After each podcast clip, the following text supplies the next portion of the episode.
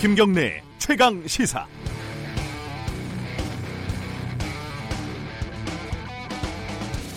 김경래 최강 시사 여름 특집 식스맨 휴가 중인 김경래 기자를 대신해서 오늘 진행을 맡은 고발뉴스 민동기입니다. 월요일부터 어제까지 제가 네 분의 진행하는 모습을 쭉 지켜봤는데요. 만약에 김경래 기자가 이 방송을 들었다면 좀 긴장을 하셔야 될 것 같습니다. 본인의 자리를 위협하는 경쟁자가 굉장히 많다는 걸 느끼지 않았을까 이런 생각이 들었기 때문인데요. 빨리 귀국하시는 것도 하나의 방법인 것 같습니다. 예.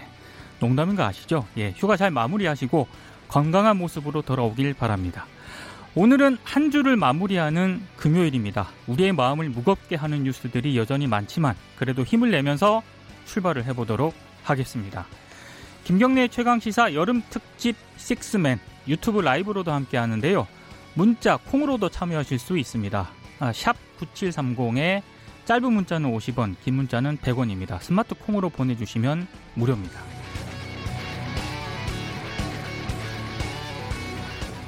아, 그리고 잠깐 속보를 하나 좀 전해드려야 될 것 같은데요. 오늘 7시 10분 서울, 인천 그리고 경기 일부에 호우경보, 산사태, 상습 침수 등이 발생을 했습니다. 출근길 특히 안전운전 안전운전 하셔야 될 것 같고요. 위험 지역은 가급적 좀 가지 말아야 하지 않을까 싶습니다. 그리고 외출 자제 등 안전에 특히 주의를 해 주시기 바랍니다. 오늘 금요일인데 뉴스 브리핑은 없습니다. 제가 뉴스 브리핑을 담당을 하고 있기 때문에 오늘은 그래서 저 대신에 좀 특별한 분을 모셨는데요. 문재인 대통령의 국정 수행 지지율이 9개월 만에 최고치를 기록을 했습니다. 특히 최근에 그 일본의 수출 규제 사태가 여파를 좀 미쳤다 이런 분석이 나오고 있는데요. 그래서 여론조사 전문기관 리얼미터의 권순정 본부장님을 모시고 자세한 이야기를 좀 아, 나눠보도록 하겠습니다. 어서 오십시오. 안녕하십니까. 반갑습니다. 근데 언제 승진하셨습니까? 예, 얼마 되지 않았습니다. 네. 제가 타 방송사에서 네. 권순정 본부장님 봤을 때는 분명히 실장님이셨는데. 네, 저도 지금도 실장이 입에 배어 있습니다. 어, 고위급이 되셨습니다. 아, 네. 근데 별로 차이 없습니다. 알겠습니다. 축하드리고요. 네, 예. 고맙습니다. 그 문재인 대통령 국정 수행 지지율 얘기부터 좀 먼저 해야 될 것 같은데요. 9개월 만에 최고치를 기록을 했습니다. 이게 지난주에 비해서도 상승한 결과인 건가요? 그렇죠. 9개월 만에 최고치 기록했으니까 상승했겠죠. 네. 그래서 이번 주 월요일부터 수요일까지의 그 TBS 리얼 아 TBS 의뢰로 리얼미터가 조사를 했고요. 네. 어, 전국 19세 이상 1,508명을 대상으로 어, 전화 면접 자동답 방식으로 실시했습니다. 표본 오차는 아, 95% 신뢰 수준의 플러스 마이너스 2.5% 포인트였고요. 자세한 조사 기와 설문지는 어, 중앙선거 여론조사 심의위원회 에서 보실 수 있는데요. 네. 조사 결과는 올 요번 주에 2.2% 포인트 올라서 54%가 나왔고요. 예. 근데 중요한 거는 지난주에 더 많이 올랐습니다. 지난주에는 무려 4% 포인트 정도가 올라서 네. 약한 10일 정도 지나는 사이에 한 6.2% 포인트가 올랐다는 것인 것 그죠? 상당히 많이 올랐습니다. 그 따라서 부정평가도 한 42.4%였고요. 그래서 오래간만에 긍부정 평가의 격차가 10%포인트 이상으로 벌어졌습니다. 그 원인을 좀 어떻게 보고 계신가요? 어, 원인은 아주 분명한 것 같아요. 예. 지금 그 이제 문 대통령의 국정 지지율이 오르게 된 오른 시점 그 자체가 예. 일본의 경제 보복이 본격화될 때 물론 음. 초반기에는 경제적인 우려감이 커지는 과정 속에서 한, 한 나흘 연속 정도 빠졌는데 예. 그 이후 이제 문재인 대통령의 어떤 강력한 메시지라든지 국제적인 여론전이라든지 그런 그런 부분들이 이제 확대되는 과정 속에서 지속적으로 쭉쭉 오르고 있습니다. 그래서 예. 제가 보기에는 일단은 일, 일본의 경제 보복이 어그 상승의 촉매제가 되었다고 보고요. 근데 그것보다도 이제 그거는 촉매 촉, 촉매제고 네. 거기에 대한 대응이라든지 여타의 어떤 조건들이 없었으면은 이렇게 상승폭이 6.2% 포인트로 크지는 않았다고 생각이 들거든요. 이 예. 과정에서 뭐가 있었냐면은 예. 어, 기본적으로 일단은 이제 경, 일본이 우리나라에 대해서 상당히 특별한 존재 아닙니까? 그렇죠. 그렇기 때문에 좀 그런 거 있지 않습니까? 외부적인 공격이 있으면 내부적인 가, 단결력이 네. 어, 강화되고 그런 네. 과정 속에서 어떤 국론 국론 분열이라든 그런 부분도 회피하고 정부에 힘 몰아줘야 된다라고 하는 어떤 정서가 어, 국정에 반대하는 지지층 일부 어, 유권자 일부에서도 이제 퍼지기 마련인데 그러한 예. 정서들이 어, 많이 퍼졌고요. 그리고 또 일본 후지 TV의 어떤 언론인이 문재인 대통령 탄핵을 주장을 한 바가 있습니다. 그분 말고도 좀 망언을 하신 분들이 많죠. 예. 그리고 또 우리나라의 어 뭐 청와대에서도 실명을 거론했으니까 조선일보와 중앙일보가 어 우리나라 요번 일제 경, 어, 경제 보복에 대해서 우리나라를 어, 비판하는 또는 비난으로 읽힐 정도의 제목 복귀 논란 이런 부분들도 있었고요. 그 1호판에서 맞습니다. 1호판입니다. 이러한 부분들이 어, 오히려 어, 국론을 다시 통일시켜야 된다라고 하는 그리고 정부의 힘을 더 실어줘야 되겠다고 하는 그런 정서를 확산시키는 계기가 되었고 이런 것들이 어, 예, 그 작용을 해서 옳은 것이 아닌가 싶습니다. 조국 민정수석이 페이스북에 굉장히 이 많은 빈도로 강경한 대일 메시지를 내놓지 않았습니까? 네. 그것도 영향을 좀 미쳤다고 봐야 되나요? 영향을 분명히 저는 미쳤다고 봅니다. 이게 아. 사실 그 SNS에서 조국 민정수석이 어, 상당히 빅마우스입니다. 네. 예, 아주 파괴력이 크고 강력하죠. 네. 사실 이런 어떤 어, 자칫 잘못하다가는 정쟁으로 흐를 수 있기 때문에 네. 청와대 같은 경우는 개입을 안 하는 것이 좋고 어, 여당에서 이런 어떤 빅마우스의 정쟁의 어, 한가운데 서주는 게 조, 것이 좋은데 어, 이번에는 이제 그 조국 민정수석만큼의 그런 영향이 있는 사람들이 없기 때문에 예. 그리고 또 이제 법적인 문제를 담당을 하는 민정수석이기도 하고 개입을 한 거죠. 개입의 내용이 딴 게 아닙니다.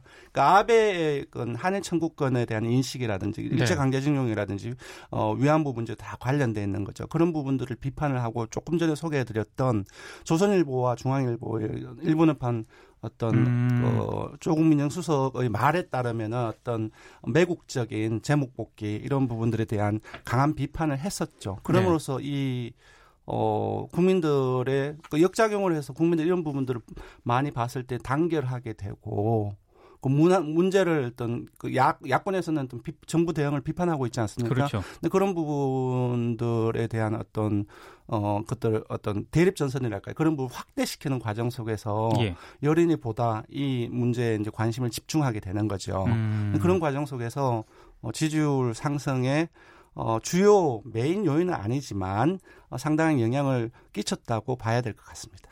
네.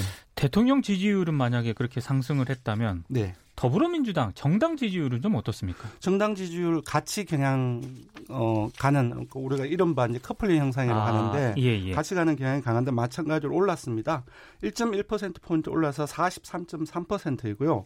한국당은 어, 2주째 약세를 보이고 있습니다. 0.3%포인트 하락해서 26.8%인데요. 예. 그러니까 시지난주에 30.3%를 기록을 했어요. 예. 그러니까 이제 빼보면은 한 3.5%포인트가 빠진 거죠. 예, 예. 그러니까 정당 지지율에서 3.5%포인트의 등락은 상당히 큰 변화입니다. 음. 그래서 영향을 어, 받고 있다고 봐야 될 것 같고요. 네. 여기서 이제 소개를 해드려야 될 것 같은 보수층입니다. 예. 그 지금 이제 민주당이라든지 국정 지지율이 올랐다라고 얘기했는데 핵심 지지층인 진보층이 상승을 견인한 것이 아니라 예. 보수층이 각각 7%나 8% 포, 아, 5% 포인트 정도 어, 어, 상승을 해서 전체적인 어, 그 여권의 정부 여당의 지지율의 상승을 견인했는데 예. 반면 한국당의 이번 하락 같은 경우는 어, 한국당 보수층은 한국당의 핵심 지지층입니다. 그렇죠. 예. 거기서 한 5% 포인트가 빠졌습니다. 아, 상당한 보수층이 많이 예. 빠졌네요. 예.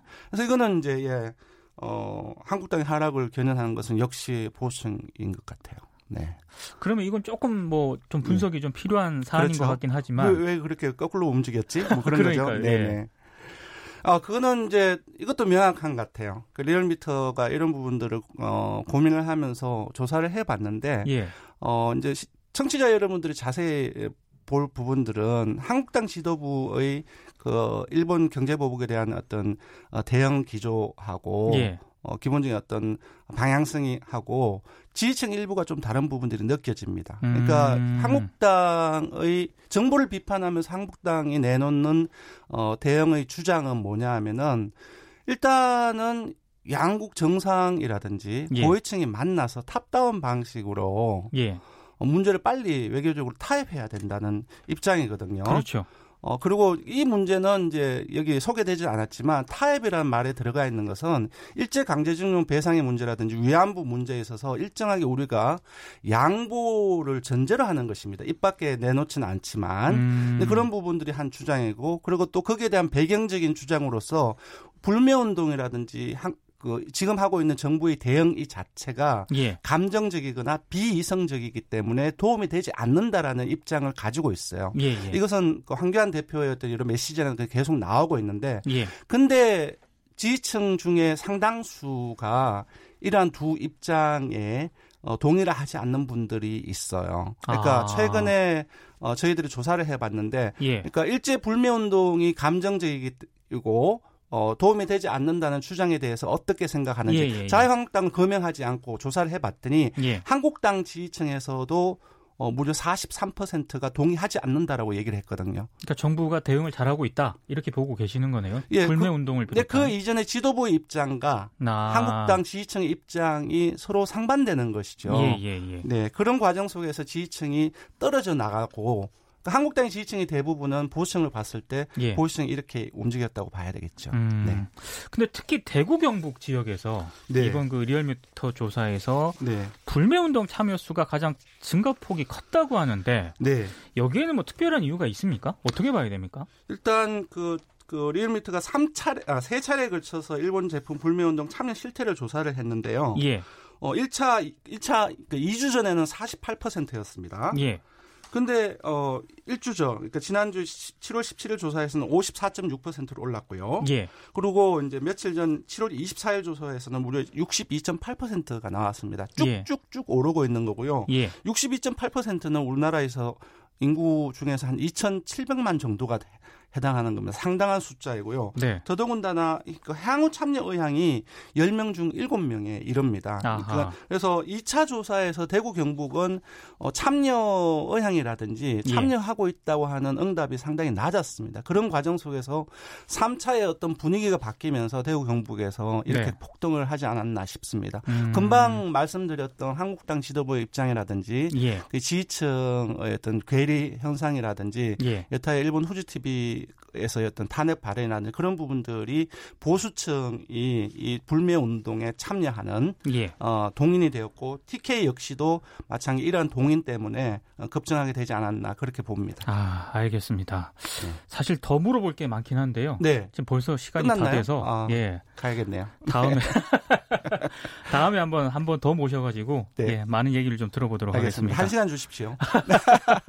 알겠습니다. 오늘 네. 말씀 고맙습니다. 고맙습니다. 네, 권 순정 리얼미터 본부장과 말씀 나눠봤고요. 여러분은 지금 민동기가 진행하는 KBS 제일라디오 김경래 최강 시사 여름 특집 식스맨을 듣고 계십니다.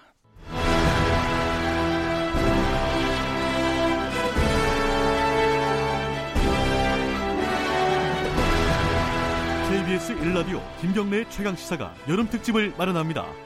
7월 22일부터 29일까지 중량감 있는 여섯 남자가 1일 진행자로 나섭니다. 김경래 최강 시사 여름 특집 식스맨. 22일 경제부총리 출신 김진표. 23일 정치구단 박지원. 24일 전 금융감독원장 김기식. 25일 젊은 삼선 김영우. 26일 고발뉴스 기자 민동기. 29일 베테랑 정치평론가 윤태곤. 그 어디에서도 들을 수 없는 고품격 시사 토크 김경래 최강 시사 여름 특집 식스맨 범죄를 저질러서 소년원에 수감된 아이들, 그 청소년들의 수감 이후의 삶은 어떠할까요? 사실 이 부분은 저도 잘 모르는 그런 내용입니다. 대부분 그 범죄 소년이라는 낙인이 좀 많이 찍히게 될 것 같고요. 그리고 사회에 스며들지 못하거나 부적응해서 다시 범죄의 길로 빠지게 되는 그런 경우가 많다고 합니다. 이런 청소년들의 재활, 자립을 지원하는 곳이 있습니다. 바로 어, 소년원과 사회의 징검다리 역할을 해주는 그런 곳인데요. 오늘 최강지사에서는 이 문제를 좀 짚어보도록 하겠습니다. 한국소년보호협회 산하 예스센터의 손사일 생활지도팀장 그리고 장재희 용접가 교사 두 분 스튜디오로 모셨습니다. 어서 오십시오. 네, 안녕하세요. 네, 반갑습니다. 먼저 그 팀장님, 네. 이 예스센터가 어떤 곳인지 네. 모르는 분들이 많을 것 같은데요. 설명을 좀 부탁드릴게요. 네.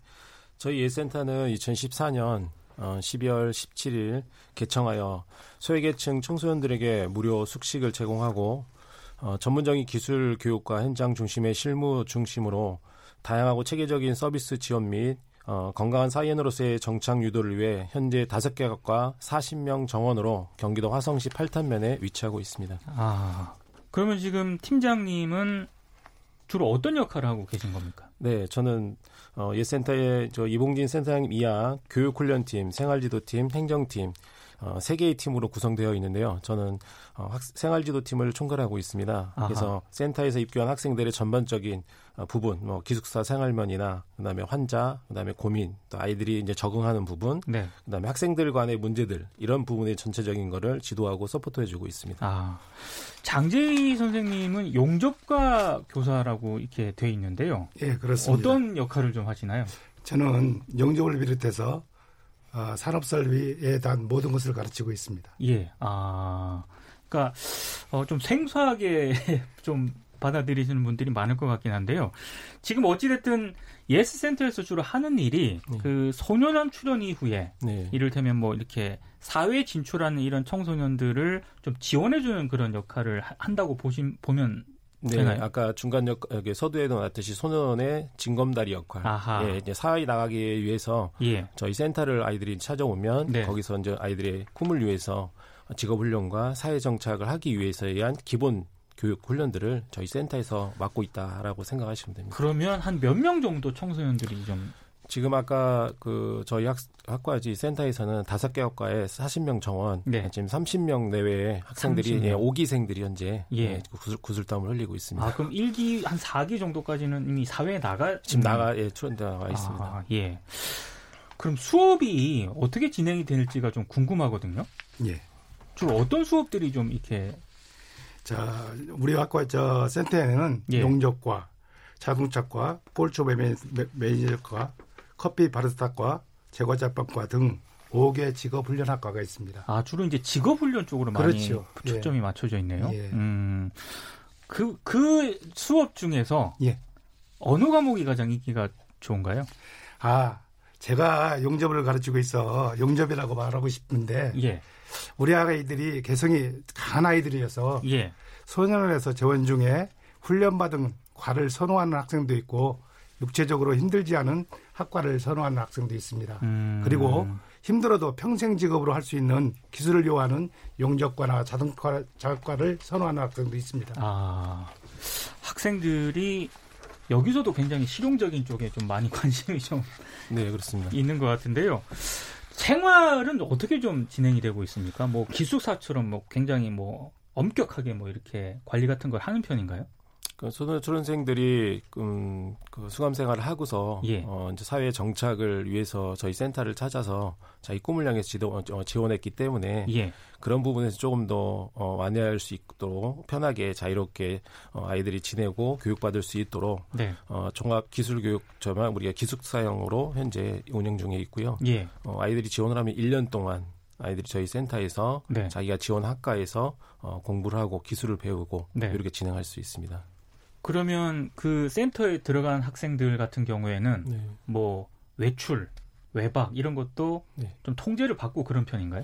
그리고 이제 수능에서 수감생활 다 마치고 오는 아이들이도 있지만 예. 중간에 이제 임시 퇴원이라고 해서 어, 소년 생활에서 생활, 소년에서 생활을 잘하는 아이들 중에 아. 어, 수감 생활을 아이들한테 임시 퇴원을 신청을 할 수가 있어요. 예, 예. 신청하는 아이들이 그 임시 퇴원 합격이 되면 예. 저희 센터로 들어오기 때문에 그래서 대상자들이 임시퇴원 대상자들이나 그다음에 이제 보호 관찰이라고 해서 네. 어, 소년원까지 가지 않고서 이제 그 비행력이 좀 열악한 아이들, 아. 고 아이들 대상자들도 저희 센터로 지원하고 있거든요. 예, 예. 고 아이들 두 대상자들이 저희 센터로 들어오기 때문에 예. 어 웬만하면 그 야간 외출이라고 해서 이제 미리 이제 민시태원으로 미리 나온 상태이기 때문에 네. 이제 야간에 아이들이 어떤 사건과 또 재범을 다시 또 일으킬 수 있는 우려가 있기 때문에 음. 그 야간 외출 제한 명령자라고 해서 예. 야간에 이제 밤에 야간 전화를 또 실시를 합니다. 음. 네, 그런 아이들 같은 경우는 이제 외박은 안 되고 네. 2개월 동안은 네. 2개월 동안 아이들이 잘그 그 야간 전화식 훌, 저기 훈련 지 제한 교, 교육을 잘 지도를 받고 네. 진행이 되면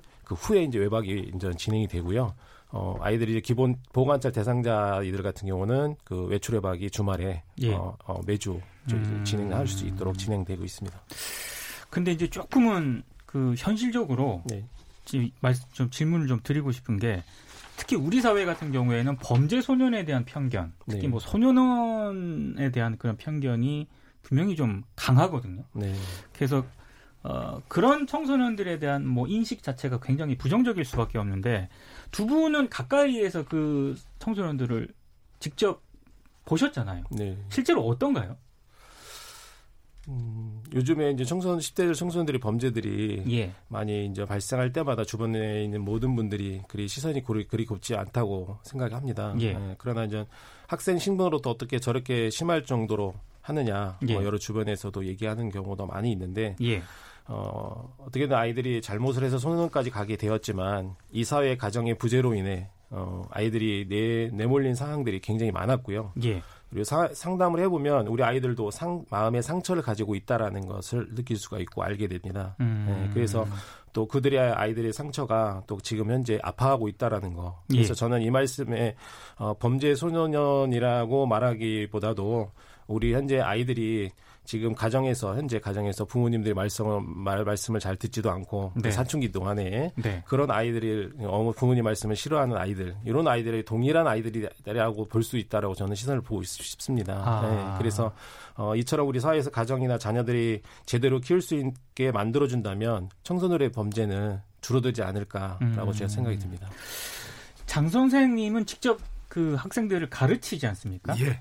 좀 가르쳐 보면 좀 사회에서 가지고 있는 그런 부정적인 인식과 어떤 좀 차이점 같은 게 좀 있나요? 참 우리는 너무 섣불리 어린 청소년들에게 결과를 바라고 있어서 아하. 그런 편견에 생겨나지 않았나 생각합니다. 예. 청소년들은 아직 방황하고 실수도 하면서 다양한 경험을 해야 하는데 예. 너무 도덕적인 틀 안에 잣대를 들이대니 예. 청소년들이 변하는 과정을 지켜볼 수 없는 것 같습니다. 음. 좀 기다리는 기다림이 필요할 것 같습니다. 근데 실제로 그 어, 수업을 할 때 좀장 예. 선생님의 지도라든가 예. 교육이라든가 이런 내용에 좀 많이 좀 공감을 하는 편인가요, 학생들이? 그렇죠. 아이들 아이 열정은 우리 어느 아이들보다 예. 확실합니다. 아하, 예. 알겠습니다. 근데 주로 이제 생활 지도라든가 이런 게 어떤 방식으로 이루어집니까, 팀장님? 생활 지도는 이제 전반적으로 이제 주간의 생활 지도가 예. 어, 아이들을 지도하고 있고요. 그리고 이제 되도록이면 이들의 이제 야간 어, 음. 어, 생활 지도를 두 가지로 이렇게 나눠서 예. 지도하는 예. 편이 있습니다. 주로 주간과 야간으로 이렇게 나누는 특별한 이유가 있나요? 어, 주간 같은 경우는 아이들이 이제 학과 출장을 하기 위해서 예. 각 지원한 학과에 예. 학과로 돌아가서 이제 그 담임 선생님들이 아. 어, 실질적으로 이제 지도를 해주시고요. 예, 예. 그다음에 주간에서도 이제 학과를 수업을 받다가도 어, 어, 아이들이 이제 아프거나 또 이제 오늘 이제 기분 상태가 안 좋아서 오늘 수업하기 싫, 어서 네. 또 이렇게 고민해서 다지고 있는 아이들이 저희 교무실로 찾아옵니다. 아하. 그럼 저희들이 그 아이들을 상담을 하고 예. 다시 이제 그 아이들의 마음을 다스려주고 네. 다시 학과로 또 돌려서 어, 또 실습을 잘 할 수 있도록 네. 예, 그렇게 진행을 낮에는 주간 생활 지도를 하고 있고요. 예. 또 야간에는 이제 아이들이 이제 당직을 저희 선생님들이 쓰고 있기 때문에 네. 어, 아이들이 이제 그 취침 점호를 저녁에 합니다. 어, 음. 모든 일과가 다 마치면 예. 그러면 또 우리 학생들이 또 제일 취약한 게 뭐냐면 또 야간 야행성의 생활을 많이 합니다. 그러다 보니까 야행성이라고 하면 네. 이제 밤에 좀 활동을 많이 아, 하는 주류가 네. 있다 보니까 예. 그래서 저 저희 센터는 실제적으로 아이들이 그냥 1년 동안 먹고 자고 그다음에 여기 생활하는 것만 주가 되는 것이 아니라 예. 실제적으로 아이들이 자기 이 범죄로 인해서 소년원 갔지만 네. 다시 재범하지 않고 네. 다시 사회 정착으로 올바른 사회 정착으로 어, 꿈을 실현하기 위해서는 어, 아침에 이제 어, 기상하는 거와 예. 저녁에 자는 거를 철두철미하게 시킵니다. 왜냐면 음. 아이들이 이제 취업을 하게 되면 네. 어, 보통 아이들이 이제 집에 돌아가면은 보통 1시, 2시, 뭐 3시 이렇게 자다 보니까 아침 일찍 기상을 할 수가 없습니다. 아하. 그래서 보통 저희 어머님들하고 이제 상담하다 보면 예. 얘들이 자는 저 일어나는 시간이 보통 오후 1시, 2시, 뭐 3시 이렇게 되다 보니까 실제 직업 생활을 할 수가 없지 않습니까? 예, 예. 그래서 그 훈련부터 기본 훈련부터 음. 어, 철저히 시키고자 이제 하고 있습니다. 근데 이제 그 준비를 하면서 네. 그이 학생들한테 좀 감정을 잘 조절하지 못하는 네. 그런 학생들이 좀 적지 않다고 제가 얘기를 들었거든요. 네네. 실제로 그 센터에서도 그런 장면들이 많이 포착이 되는 편인가요?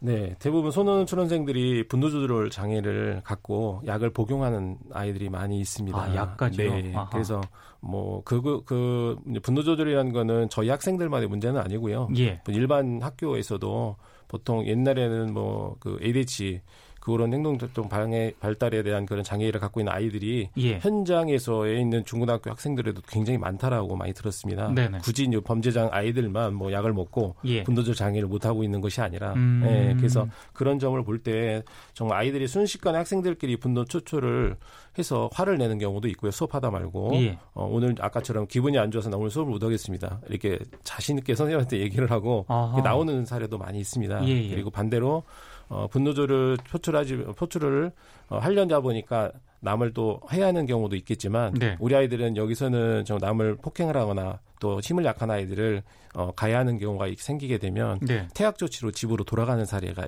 발생을 합니다. 아하. 그러다 보니까 자기 꿈을 향해서 여기 센터를 지원했는데 그 꿈을 예. 실현할 수가 없으니까 예. 아이들이 그걸 참고 어디다 화를 푸냐면 벽에다가 이제 자기가 자기 몸을 이제 신체를 자해하는 말하자면 주먹으로 뭐 벽을, 벽을 때린다든가 아. 그래서 이 주먹이 다 이겨져서 오는 경우가 많아요. 그래서 어, 저희가 치료를 해주면서 아이 두 손을 붙들고 항상 얘기를 하거든요. 예. 감, 내 자신도 사랑할 줄 모르면서 어떻게 그 친구들이 또 특히 또 여자 친구들이 또 있습니다. 아. 그럼 네, 내 자신도 사랑하지 못하면서 어떻게 남 여자를 내 여자 친구를 사랑할 수 있다라고 말할 수 있느냐? 그건 예. 절대 그럴 수가 없다. 예. 그래서 내 자신부터 먼저 사랑할 수 있는 사람이 되었으면 좋겠다라고 음. 이렇게 항상 지도하고 있습니다. 음. 알겠습니다. 장 선생님, 예. 이 센터에서 예. 이 아이들을 가르쳐야겠다라고 생각한 나름의 어떤 특별한 계기나 결심 같은 게 있습니까? 아, 정말 저한테는 계기가 있죠. 저는 학원에서 1년 동안 근무를 했고 센터에서 지금 4년 6개월 동안 근무를 하고 있습니다. 예. 제가 늦은 나이 50에 공부를 하면서 대학 진학이 2012년도입니다. 예. 그때부터 공부를 해서 어, 그 이전에는 초등학교 졸업했죠. 일찍이 배우지 못한 스트레스로 힘들었고 예. 공부를 하면서 스트레스를 날려버릴 수 있었는데 배우지 못해서 저 자신에게 확대하며 살았던 삶을 음. 우리 아이들이 살지 않도록 선도하고 싶어서 이 직업을 선택했습니다. 아, 그 나름 아이들을 보는 음, 감정이라든가 시선이 좀 특별할 것 같습니다. 선생님이 다르죠. 보시기에는 엄청 다릅니다. 아. 정말 저는 사회를 잘못 살았다고 생각하거든요. 이전의 예. 사회는 예, 예. 50 예, 이전의 사회는 참 방황하고 살았는데 예. 그 이후의 삶은 저 나름대로의 잘 살다고 산다고 지금 생각하고 있는데 예. 그런 삶을 아이들이 나보다 먼저 깨우치고 살아가기를 바라는 마음이 큽니다. 음, 알겠습니다. 팀장님. 네. 이렇게 센터에서도 지원도 하고 아이들에게 뭐 교육도 시키고 여러 가지 일을 하고 있긴 하지만 네. 그 사회에 대한 어떤 부정적인 인식 때문일까요? 그 자존감이라고 하는 거 있지 않습니까? 네, 네. 그게 좀 낮다는 얘기를 좀 들었거든요. 네. 실제로 어느 정도인가요? 음, 저희 센터를 지원 학생들 중에 예. 저희 센터는 이제 남학생들만 음, 오는 곳이다 보니까 네네. 네. 되게 이제 우리 문제점들이 많이 이제 발생하기도 하죠. 예. 네, 근데 어, 우리 생활지툼에서는 이제 사건과 그날이 이제 생활지도 상황 보고서를 항상 작성을 합니다. 네. 일이 이제 발생이 되면 그래서 예. 그 사항들을 처리하다 보면 어, 아이들이 정말 그 자기 자신을 내세우기보다는 그냥 모든 것을 다 힘으로 과시하려는 그런 음. 일들이 좀 많이 발생하는 경우가 있어요. 예. 그래서 작은 것 하나부터 어, 우리 학생이 할 수 있다라는 거를 어, 보여주는 거를 예. 결과물을 예. 같이 만들어가는 그런 경험들을 많이 좀 보여주고 느끼게 해주려고 많이 예. 저희가 노력을 하고 있습니다. 예. 그럼으로써 아이들이 그 하나부터 자기 하나부터 두 개씩 자기가 하는 것을 목표를 달성함으로 해서 자기 꿈에 지원하고자 하는 그 목표의 자격증 취득이나 아. 취업이나 이런 거를 또 바라볼 수 있는 시선을 예. 어, 갖게 되더라고요. 예. 예. 제가 지금 두 분의 말씀을 더 듣고 싶은데 네. 이 얘기를 좀 듣다 보니까 벌써 마무리를 해야 될 그런 아, 네. 시간이거든요. 마지막으로 그 이 자리를 빌어서 학생들에게 하고 싶은 말이 있다면은 짧게 좀 부탁드리겠습니다. 먼저 장 선생님부터 좀 부탁드릴게요. 아, 저희는 아이들한 게 다른 날보다도 우리 아이들이 아이들이 할 수 없다는 생각을 많이 하거든요. 예. 그래서 할 수 있다는 것을 한번 강조하고 싶습니다. 예. 애들아 우리는 할 수 있어. 못하는 것이 아니라 안 하고 있는 거야. 지금도 늦지 않았으니 시작하는 것 잊지 마. 지금 바로 시작하자. 그리고 실천하자. 화이팅! 알겠습니다. 팀장이 짧게 부탁드리겠습니다. 네. 어, 얘들아, 예센터에 수고하신 모든 선생님들은 끝까지 너희들을 위해 머리를 맞대고 무엇이 아이들에게 필요한지를 항상 생각한다, 생각하고 있단다. 그리고 너희들이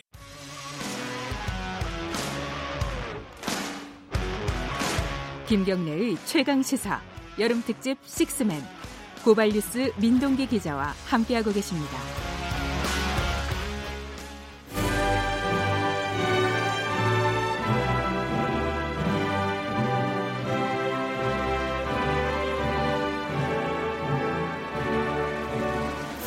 네, 김경래 최강 시사 여름 특집 식스맨 오늘은 저 민동기의 진행으로 함께하고 계신데요.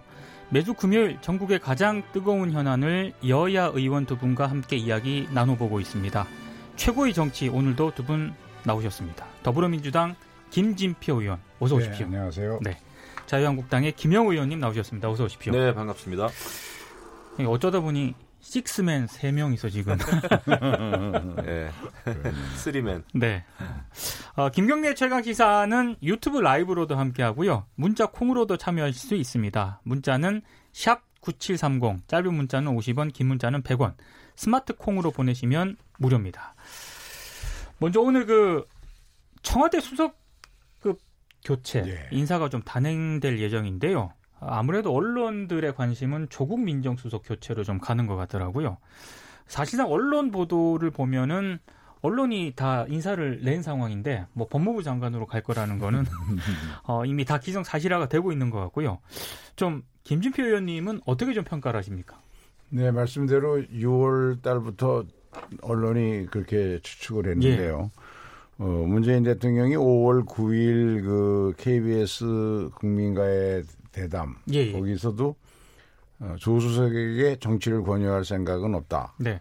어, 그리고 지금 이제 정부 차원에서 할 수 있는 사법 개혁은 어느 정도 됐는데 예. 문제는 법제화인데 조수석이 법제화까지도 다 마무리 지어줬으면 좋겠다는 취지 이야기를 하셨죠. 네. 그 이야기가 이제 법무장관으로 생각을 의중에 가지고 있는 거 아니냐 이런 음. 이제 언론의 추측을 가능하게 했던 것 같은데요. 예. 저는 어저께 이제 윤석열 검찰총장이 임명되면서 조국 수석과 가장 좋은 조합이 아닐까. 왜냐하면 대통령은 어, 누구보다도 사법개혁 의지가 아주 강하고 네. 그래서 특히 이 검찰의 정치적 중립 예. 여기에 대한 의지가 강하시잖아요. 네. 어저께 윤석열 총장 임명식에서도 에, 청와대든 정부든 집권 여당이든 살아있는 권력에 대해서도 권력형 비리가 있다면 엄정하게 대해달라 하는 당부 말을 하신 것이 예. 보도가 됐는데 예. 어, 또 조국 수석하고 윤석열 검찰총장 이 두 사람이 이제 왜 좋은 조합이냐 하면 검찰의 정치적 중립과 검찰 개혁을 음. 만들어내는데 그리고 또 한 가지는 지금 음, 사법 개혁은 국회에 와 있고 예. 그 사개특위 위원장을 한국당이 맡고 있거든요. 예, 예. 그러면 결국은 어, 한국당이 자진해서 나서서 사개 사법 개혁을 추진해 주면 좋은데 그게 안 된다면 음. 국민의 여론으로 가는 수밖에 없고 아마도 조국 수석이 그 점에서는 청문 과정에서부터 왜 사법 개혁이 필요한지 예. 가장 국민에게 잘 설득할 수 있는 사람 아니냐. 네. 그런 그런 것 때문에 가장 좋은 조합이라고 생각합니다. 김영우 의원께서는 전혀 다른 평가를 할 것 같습니다. 네, 좀 입장과 생각이 좀 많이 다른데요. 예. 조국 수석은 법무부 장관보다는 예. 내년 총선에 출마하는 게 차라리 예, 맞다 이렇게 생각합니다. 아하. 이미 조국 수석이라고 하는 사람은 대한민국 정치 무대에 가장 지금 뜨거운 남자예요. 가장 네. 그 역할이 많고 어, 오히려 지금 정부와 여당이 보이지 않고 조국 수석만 보이는 상황 아니겠습니까? 네네. 이런 상황이라면은 어, 검찰의 개혁이라든지 사법부의 정치로부터 권력으로부터의 독립은 기대하기 어렵다. 예. 이미 정치를 해왔고 정치인입니다. 네. 페북에 많은 글을 올리면서 외교 문제, 안보 문제 뭐 등등 또 여러 가지 사회 이슈에 대해서 자기 자기 생각을 예, 많이 올린 사람이에요. 그렇기 예. 때문에 이런 그 사법부의 수장이 되는 것은 맞지 않다. 그리고 윤석열 검찰총장과 조국 수석의 조합은 좋은 조합이라기보다는 상당히 위험한 조합이다. 아하. 이렇게 생각합니다. 예. 어, 그두 사람 다 역시 이 사법 개혁의 핵심인 살아있는 권력, 현재 권력, 또 정치로부터의 독립에는 맞지 않습니다. 예, 음. 정치를 하는 게 맞아요. 조국 예. 수석은. 예, 그리고 어, 우리 일반 회사에서도 일을 잘해야 승진시킬 때 그 회사가 좀 발전할 수 있는 거 아니겠습니까? 그런데 예. 조국 수석은 이 민정수석으로서의 자기 본분, 예를 들면은 인사 검증이라든지 네. 공직 기강 문제, 또 대통령 측근 인사들의 부정 부패 이런 관리를 전혀 못 해왔어요. 음. 그러니까 자기가 할 일을 제대로 못 했는데 사법부 수장을 시킨다는 것은 누가 봐도 이것은 그 어, 코드 인사죠. 네. 예, 코드 인사도 이 청와대의 어떤 수석 자리를 맡는 코드 인사 그것은 이해할 수 있습니다. 왜냐하면은 아, 최고 통수권자가 아, 자기 코드에 맞는 여러 가지 정책이라든지 비전을 같이 하는 사람을 인사하는 것은 이해를 합니다. 하지만 예. 이 사법부 수장, 법무부 장관을 시키는 것은 어, 위험한 처사다 이렇게 생각합니다. 아 혹시 김준표 의원님 발, 음. 반론하실 부분이 있으신가요? 아, 네. 저 김영우 의원님을 포함해서 자유한국당에서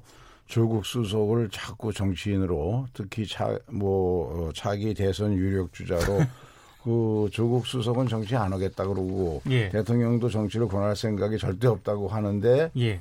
자유한국당에서 조국 수석을 정치인으로 만들어요. 아. 어, 그러다가 보니까 이제 조국 수석이 페북에 쓴 글 등등을 해서 인지도도 높아지고 호감도도 높아지고. 예. 어 그러니까 점점점 더, 더 조국 수석을 정치권으로 몰아넣는데 이제 중요한 것은 음, 문재인 정부의 사법 개혁을 처음서부터 설계하고 예. 또 어, 검찰 개혁 내부에서 행정부에서 할 수 있는 검찰 개혁을 실천해 왔고 예. 이제 그것을 마무리를 예, 윤석열 검찰총장이 해줄 것이고요. 예. 나머지가 이제 국회에서의 그 법 개정으로 제도화하는 거죠. 네. 여기에 검찰과 경찰 어 그리고 국회 이 세 기관이 우리 모든 종류의 여론조사에서 항상 국민 신뢰도가 꼴찌인 기관 아닙니까? 음. 그래서 국민들은 어떤 여론조사에서도 사법개혁, 검찰개혁에 대한 그 동의 비율이 아, 60%가 넘더라고요. 네네. 그런 점에서 어, 정치는 국민의 눈높이에 맞춰서 해야 되니까 예. 어, 조국 수석이 정치할 사람이라 그러는데 정치하기 위해서도 사법개혁 완수하지 않으면 조국 수석은 정치 못합니다. 음. 근데 그 우리 김진표 의원님 말씀은 맞아요. 예. 그 조국 수석이 사법개혁을 설계한 사람일 겁니다. 예.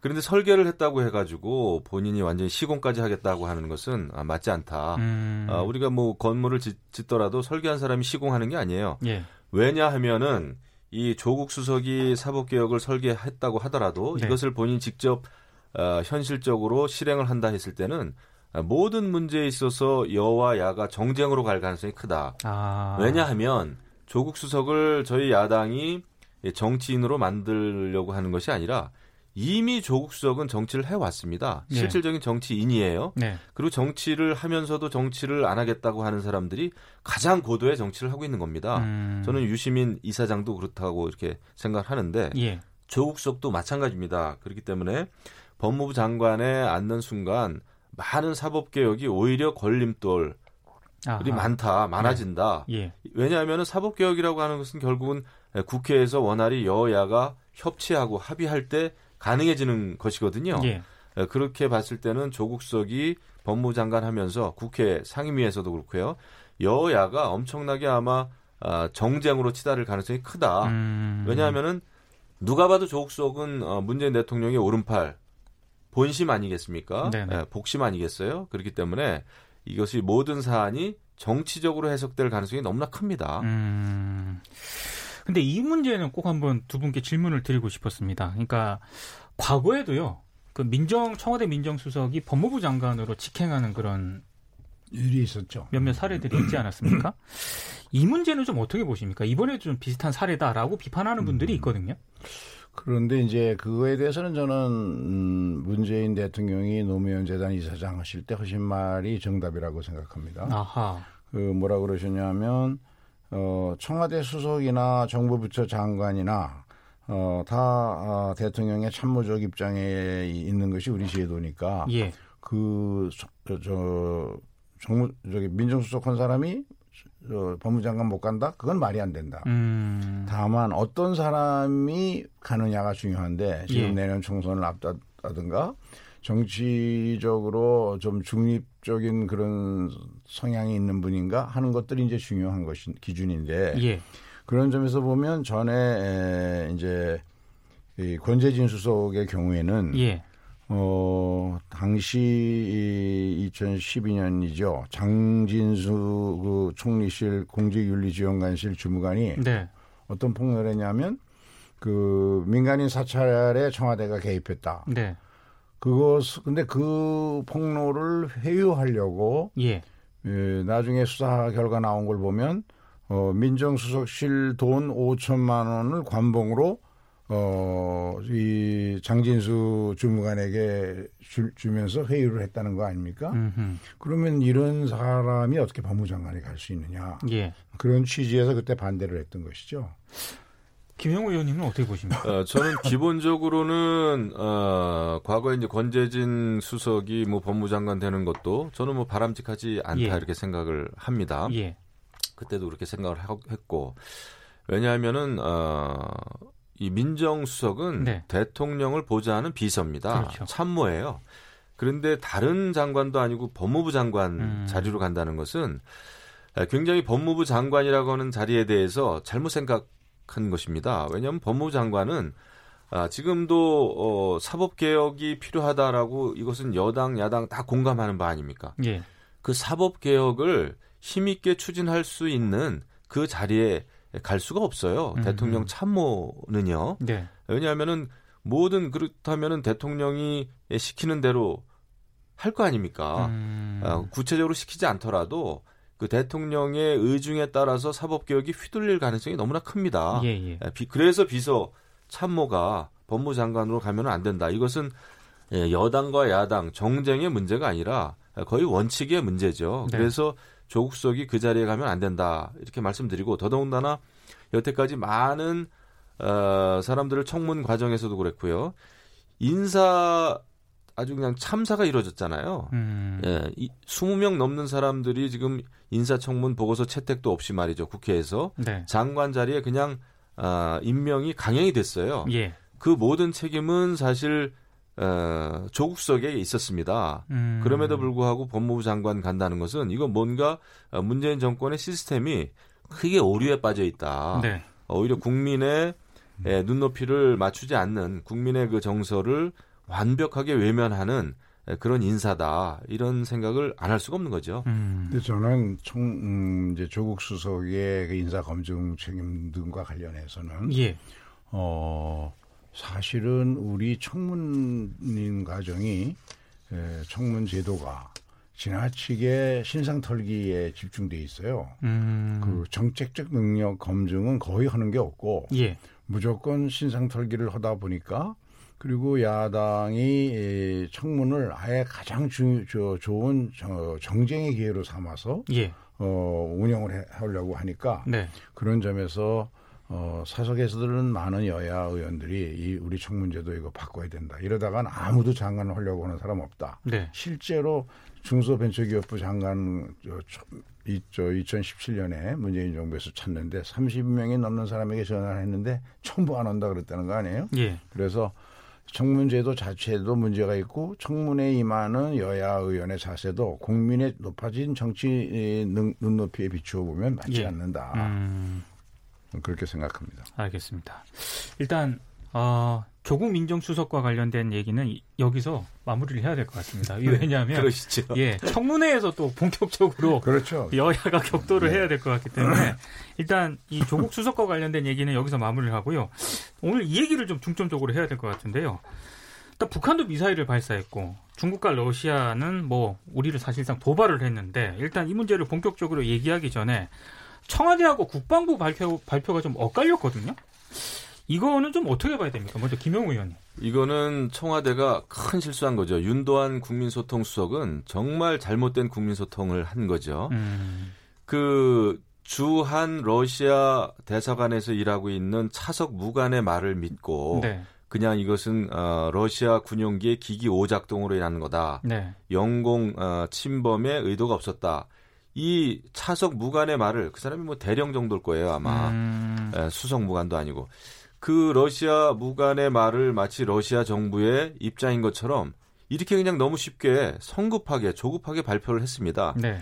그래가지고는 안 되죠. 왜냐하면 이게 어, 엄청난 일 아닙니까? 네네. 러시아 군용기가 어, 독도 도발을 했고 거기서 또 중국하고 러시아 합동 훈련 중에 일어난 일이란 말이죠. 예. 이런 그 외교 안보적으로 또 대한민국을 지키는 영토를 지키는 중차대한 일을 아, 이 청와대가 나서서 러시아 정부 대변인처럼 이야기했다는 것은 정말 아, 잘못된 거다. 그리고 너무나 중요한 것은 지금 이제 한반도 특히 우리의 동해가 동북아시아의 화약 화약고가 됐어요. 예, 예. 예, 문재인 대통령께서는 뭐 지난 6월 30일 북미 정상 회동 이후에 이제 남북 간에 북미 간에는 어, 행동으로 이제 적대적으로 적대적인 관계가 이제 종식됐다. 예. 사실상 종정 선언을 했단 말이에요. 네.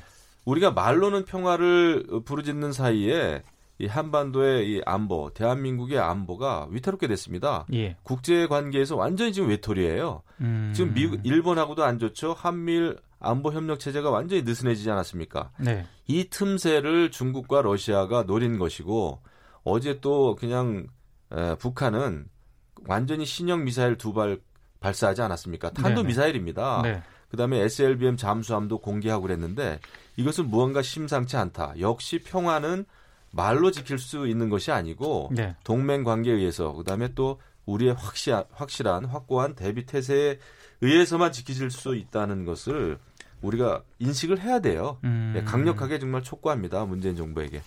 김진표 의원님 어떻게 보십니까? 네. 우선은 윤도한 국민소통 수석이 너무 어, 빠르게 예. 불확실한 예, 예. 그런 정보에 기초해서 발표를 한 것 자체는 잘못입니다. 예. 왜냐하면 그거는 국방부가 먼저 했, 해야 할 음. 일이었고 또 필요하다면 외교부가 대외적으로 해야 되고 이제 청와대는 NSC를 거쳐서 예, 예. 모든 정보를 종합해보고 네. 어, 확인해보고 나서 발표하는 것이 옳은 순서겠죠. 예. 그런 점에서 잘못했다고 보고요. 예. 다만 우리 군이 예, 대응은 잘했다. 음. 어, 독도 영토로 들어온 것이 분명하다는 여러 가지 좌표와 증거를 가지고 있으니까. 예. 그러면 우리 군에서 경고 사격을 350여 발 한 거고 현장 대처는 잘했는데 이것이 저 보도에 혼선을 일으킨 건 잘못이죠. 예. 이 문제는 앞으로 우리 군과 아, 러시아 군에서 러시아 어 그 그, 저, 무관들을 불러가지고 예. 확인을 시키는 것이 언론에 보도가 됐던데, 예. 어, 분명하게 확인을 하고, 어, 항의를 하고 재발 방지 조치를 러시아로부터 약속을 받아야 되겠죠. 예. 근데 이제 이, 어제 그 혼선이 일어났던 것과 관련해서 예. 어, 윤상현 저 자유한국당 의원이시지만 지금 외통위원장이 어, 러시아의 그 저 대사 대리 예. 막심 볼코프 대사 대리를 만나셨더라고요. 네. 그랬더니 이제 윤상현 의원의 전언에 따르면 어, 영공 침범은 있을 수 없는 일이다. 절대 고의적이지 않았다고 생각한다. 하는 얘기를 했다는 거고. 예.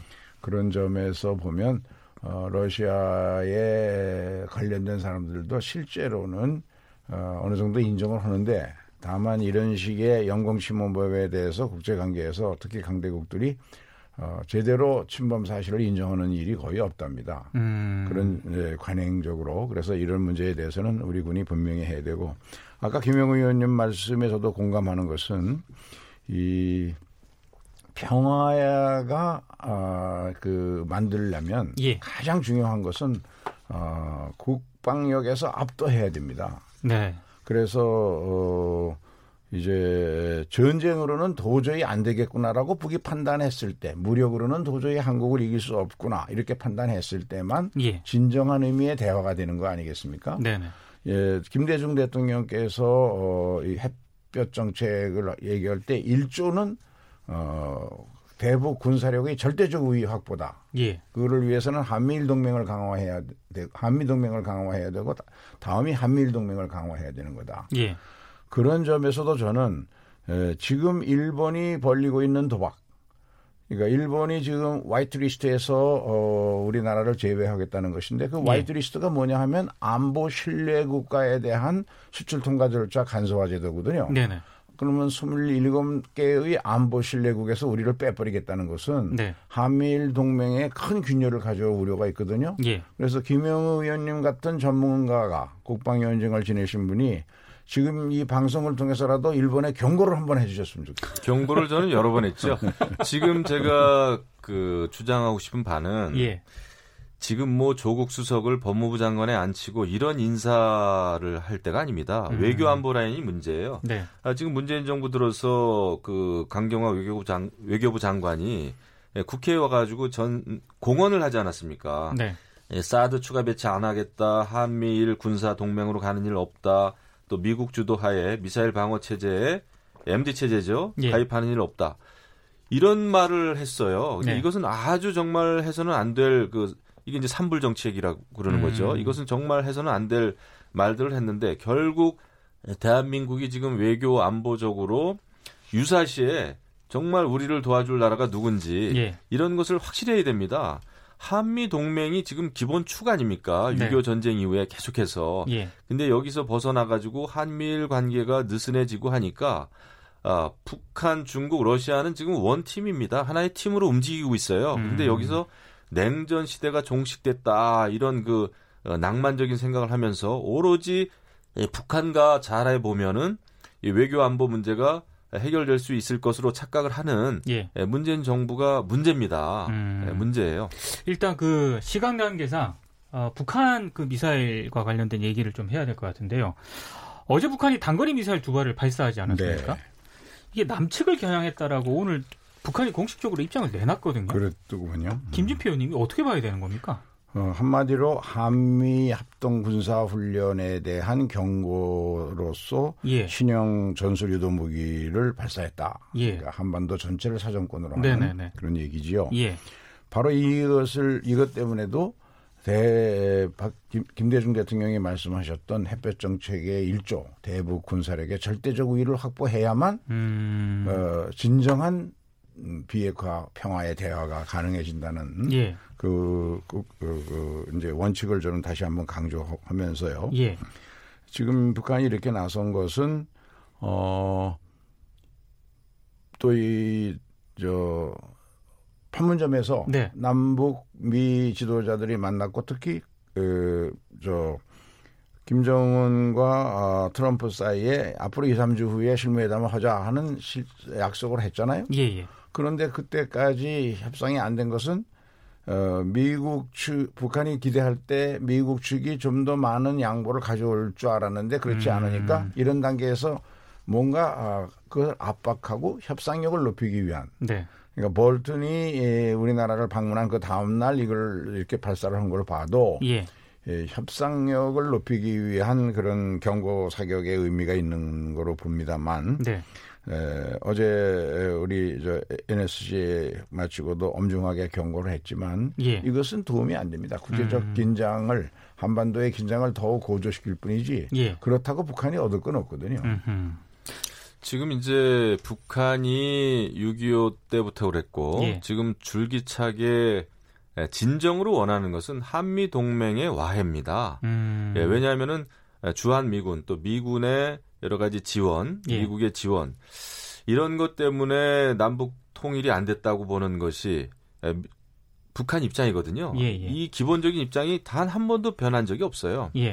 예, 그렇기 때문에 계속해서 주한미군 철수를 주장해 왔던 것이고 아, 그렇습니다. 근데 이것을 우리가 간과하면 안 되죠. 예. 이 한미 연합 훈련 이것은 뭐 어, 전통적으로 계속 해왔던 거 아닙니까? 그렇죠. 최근에는 또 그나마 그래도 북한 입장을 좀 봐준다고 해가지고 어, 한미 연합훈련도 규모도 축소하고 뭐 이름도 바꾸고 막 이렇게 했어요. 예. 예 북한 눈치를 좀 본 거죠, 사실. 네. 그럼에도 불구하고 북한이 이렇게 미사일 쏘고 그것도 이제 자꾸 새로운 신형 미사일을 개발해서 쏘는데 예. 결국 북한이 원하는 것은 주한미군 철수입니다. 음. 아, 이것에 대해서 우리가 현실을 직시를 해야 돼요. 이랬을 때 우리는 북한의 눈치를 봐가지고 이 문제가 해결되지는 않는다. 그러면은 북한이 점점 더 요구 사항이 많아질 겁니다. 예. 아, 그렇기 때문에 안보 면에서 국방 면에서는 우리가 확고한 태도를 에, 유지하는 것이 오히려 어, 도움이 된다. 지속 가능하고 궁극적인 평화를 지향하는 것이다 이렇게 예. 생각합니다. 음. 제가 7월 초에 예. 그 국방위원들 전원하고 함께 그 평택 캠프 험프리를 가서 어, 미군 에이브람스 사령관을 비롯한 여러 장성들과 함께 여러 가지 토론을 했었습니다. 예. 근데 그때 이제 한미 연합 합동 훈련이 줄어들지 않았느냐, 예. 강도가 예. 약해지지 않느냐라는 예, 예. 질문들을 야당 의원들이 거의 모두가 했는데 여기에 대해서 에이브람스 사령관이 강력하게 얘기를 했습니다. 한 번도 약해진 것도 계획보다 저 강도가 낮아진 것도 미루거나 연기한 것도 축소한 음. 것도 없다. 예. 어, 그, 그, 제대로, 어, 항상 더 발전적으로 해왔는데, 예. 다만 이것을 대외 관계, 외교 관계의 교섭이 있으니까 그걸 밖으로 홍보하는 일만 자제해 왔다. 아하. 음, 그런 얘기를 제가 들었습니다. 근데 이제 에브럼스 사령관도 그랬고 역대 사령관들도 만나면은 본인들이 이제 그 사령관이고 예. 군인 아닙니까? 그래서 자기들이 그 훈련을 사실상 축소를 하고 컴퓨터 시뮬레이션 이런 것으로 이제 한다고 하더라도 예. 우리가 그 어, 군사력 이런 것이 약해졌다고 이제 음. 자기들 입으로는 말은 못하죠. 예. 하지만 예. 그 속사정이 있습니다. 그분들 네. 또 얘기 들어보면은 사석에서 얘기 들어보면은 굉장히 어려워해요. 군인은 아, 훈련이 가장 중요하다. 우리는 예. 훈련을 멈출 수 없다. 훈련을 해야 된다라는 얘기를 예. 많이 좀 한 것 했습니다. 그래서 네. 저도 좀 기억이 나는데요. 네. 네. 음. 마지막 질문 짧게 한번 드려볼게요. 네. 그 나경원 자유한국당 원내대표가 다음 주에 음. 원포인트 안보국회 열자고 지금 요구를 하고 있거든요. 네. 지금 김진표 의원님은 어떤 입장이신가요? 어, 해죠. 음. 그런데 이제 더 중요한 것은 네. 이 안보국회를 하자는 얘기잖아요. 예. 나경원. 안보국회 뭐 좋죠. 해죠. 네네. 그런데 문제는 그보다 더 급한 게 있습니다. 아하. 어제 홍남기 저 경제부총리가 나경원 대표를 포함해서 제 정당 원내대표 방을 드나들면서 예. 지금 추경이 데드라인에 있다. 네네.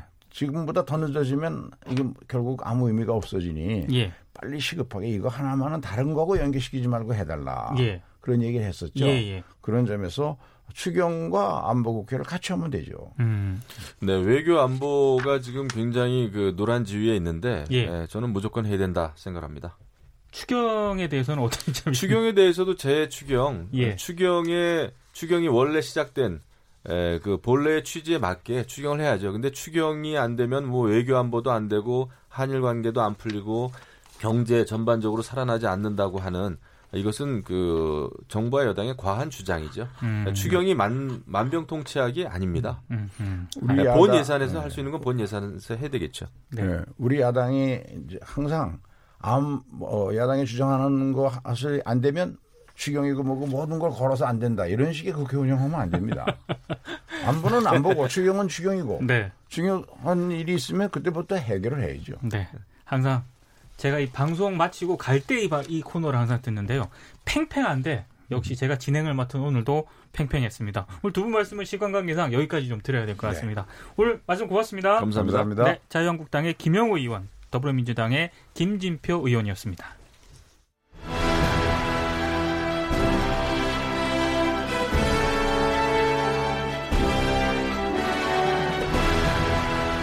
KBS 1라디오 김경래 최강 시사가 여름 특집을 마련합니다. 7월 22일부터 29일까지 중량감 있는 여섯 남자가 1일 진행자로 나섭니다. 김경래 최강 시사 여름 특집 식스맨. 22일 경제부총리 출신 김진표. 23일 정치구단 박지원. 24일 전 금융감독원장 김기식. 25일 젊은 삼선 김영우. 26일 고발뉴스 기자 민동기. 29일 베테랑 정치평론가 윤태곤. 그 어디에서도 들을 수 없는 고품격 시사 토크. 김경래 최강 시사 여름 특집 식스맨.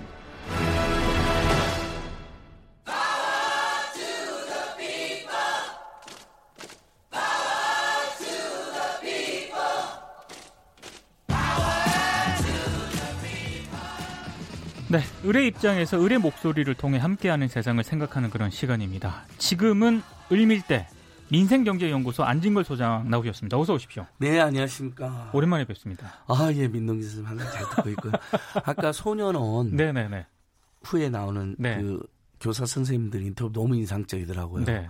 그 소년들이나 청소년 시절에 사실 일탈이나 탈선 한두 번씩 경험해보잖아요. 또는 좀 많이 하는 사람도 있을 수 있잖아요. 그렇죠. 예. 근데 그분들을 우리가 포기하면 안 될 것 같아요. 그렇습니다. 그렇죠? 예. 너무 인상적이었어요. 마무리를 네. 제가 잘 못해가지고. 아, 그래? 아니, 근데 그것은 이제 좋은 이야기를 더 들으려다 하신 거니까. 네. 청취자들 다 이해하실 건데, 오다가 이제 저는 라디오 듣고 와서 좋긴 했는데. 예. 비가 너무 많이 오니까 아, 두 가지가 이건 꼭 말씀. 하나는 일단 핸들 하나로만 잡으면 예. 내비 보다가 예. 그 웅덩이가 많잖아요. 물웅덩이. 그렇죠. 잘못하면 사고 나 있다라 두 손을 꼭 잡으셨으면 좋겠고. 네. 그다음에 건너편 물이 막 엄청나게 오는 아, 거예요. 맞아요. 물벼라. 맞아요. 깜짝 놀라잖아요. 네네. 그러니까 이제 혹시 이제 잘못하면 또 거기서 놀래가지고 사고 날 수 있으니까 네. 물벼락이 날라올 수 있다라고 네. 생각하고 운전 안전 운전 하시면 좋을 것 같아요. 알겠습니다. 오늘 본격적으로 이야기 시작하기 전에요. 예. 일본의 한국 수출 규제 조치와 관련해서 소식을 한 가지 예, 두가 아주 짧게 두 가지 말씀드리겠습니다. 예. 자, 일단은 어, 어저께 어 저기 우리나라의 대표적인 시민단체 다 모여 있는 곳이 시민사단체 연대회라는 곳이 네네, 있습니다. 한 500개 단체가 모여 있는데요. 네.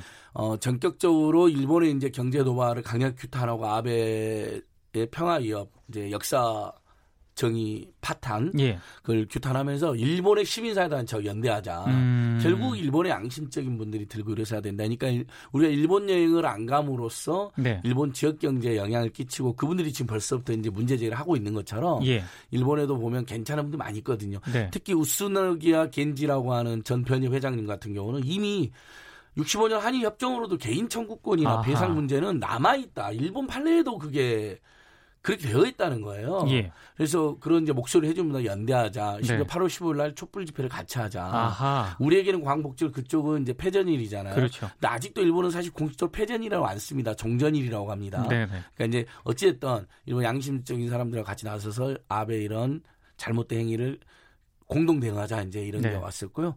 아까 이제 말씀드린 것처럼 그 우스노기아 겐지 변호사님은 한국에 예. 특별 기고까지 하셨더라고요. 아하, 예. 알겠습니다. 한국의 주장이 맞다. 네. 일본에도 그런 분들이 지금 목소리를 내기 시작했다는 건 네. 한국의 우리 국민들이 똘똘 뭉친 어떤 불매 운동이나 항의 평화롭고 굉장히 합리적인 방식이잖아요. 그렇죠. 다른 어떤 폭력을 동원하는 게 아니고 네. 그게 일본 시민사회도 울림을 주고 있는 거 아닌가 이렇게 생각해 네. 봅니다. 자 그럼 본격적으로 이야기를 한번 시작해 볼까 하는데요. 지금 비가 많이 내리고 있는데 예. 거리로 나가게 된 노동자들 얘기를 오늘 좀 가져오셨다고요? 예, 안 할 수가 없는데요. 지금 이, 이 빗속 지금 예, 예. 운전하시면서도 이거 운전 자체가 어렵다고 생각하시는 분들 많고 예. 출근하면서도 우산을 들어도 제가 지금 온몸이 젖, 는 정도인데 제가 지금 잠깐 밖에 보니까요. 예. 세 군데에서 지금 장기 농성을 하고 있습니다. 아하. 문재인 정부 들어서서 그동안 뭐 예를 들면 쌍용자동차 해고 노동자 문제, 뭐 스타플렉스 고공농성 예, 문제, 예, 전주시청 앞에서 있었던 택시기사 김재주 선생님 문제 이게 다 해결돼서 내려오셨잖아요.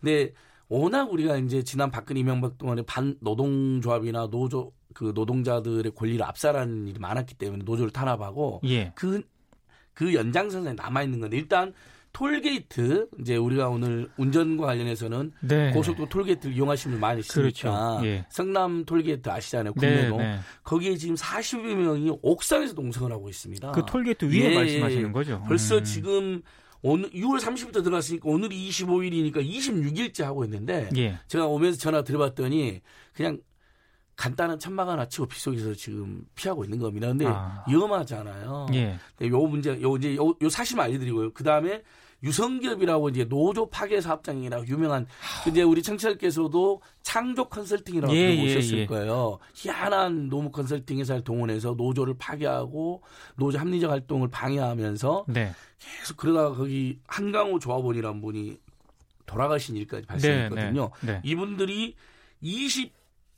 23일부터 국회하고 정부청사 청와대까지 이 구간에서 오체 투지를 하고 계세요.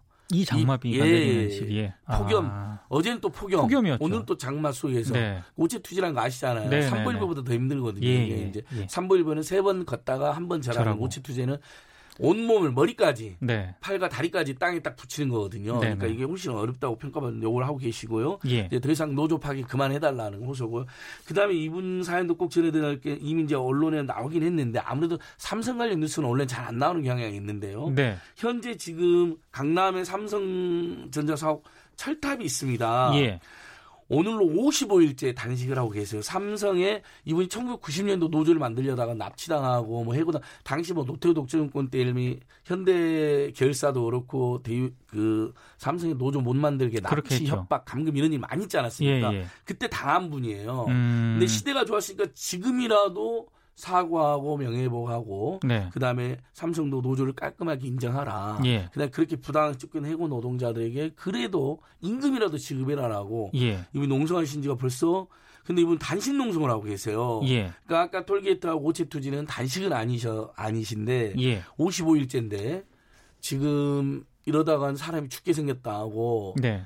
노동시민대책에서 제발 삼성과 정부가 나서서 빨리 네. 이분과 대화도 하고 전향적 조치를 내놔라. 특히 삼성이 그동안 이제 삼성의 무노조경이나 노조 파견 너무나 유명하지 않았습니까? 네네. 외국에서도 지금 문제가 되고 있거든요. 그렇죠. 예. 나서서 이분을 살려야죠, 일단요. 예. 예. 이 세 가지 이슈로 오늘 이 장맛빛 속에 이렇게 고통받는 사람들 제가 을밀 때니까 저희라도 이렇게 네. 이분들 편에 서서라도 방송을 해드려야 될 것 같아요. 그럼 일단 삼성 쪽에서는 아무런 지금 입장이나 대응이 없는 건가요?